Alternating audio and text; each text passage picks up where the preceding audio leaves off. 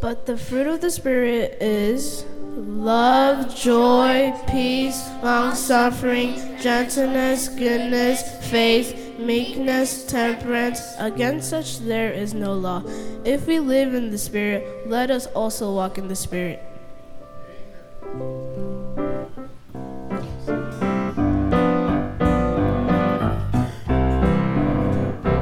Down here below, I am not much at all. Down here below, I really am quite small.